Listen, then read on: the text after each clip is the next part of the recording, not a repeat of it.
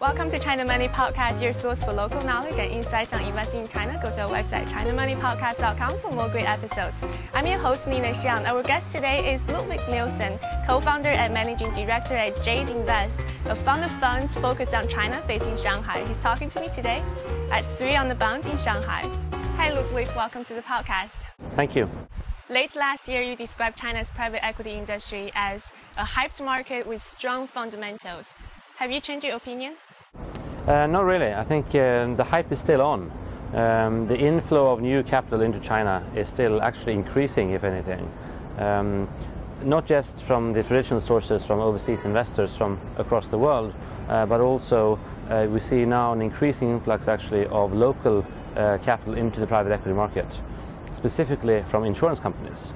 You are a fund of funds in China. With China's private equity industry facing the wave of consolidation, have you changed your strategy in selecting funds?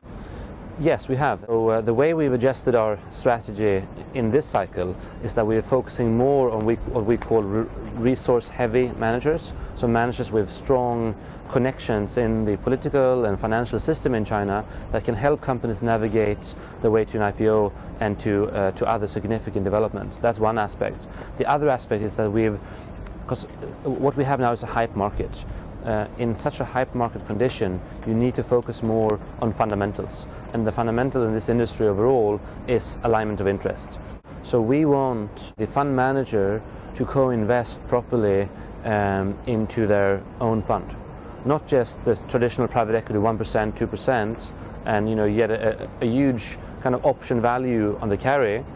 Um, what we see as the only way to get people to take you know, a, reasonable risk return kind of uh, valuation in, in, into account when they look at deals is to basically look at, uh, uh at co-investment percentages of over 10%. So many of the fund managers that we work with co-invest 10 to 20% of their own fund, which is a huge amount compared to anywhere in the West.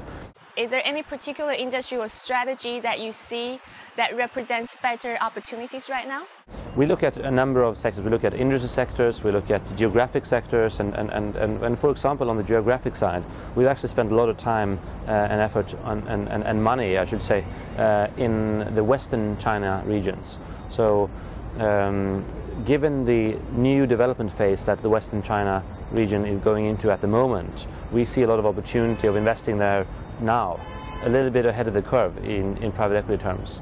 Um, so some of the managers that you have over there tend to have very strong local connections, very good deal flow, uh, and, and very good understanding of the risks in operating in that area. And they have been able to do deals at uh, extremely attractive valuations in, in, in, comparatively speaking, very good companies too.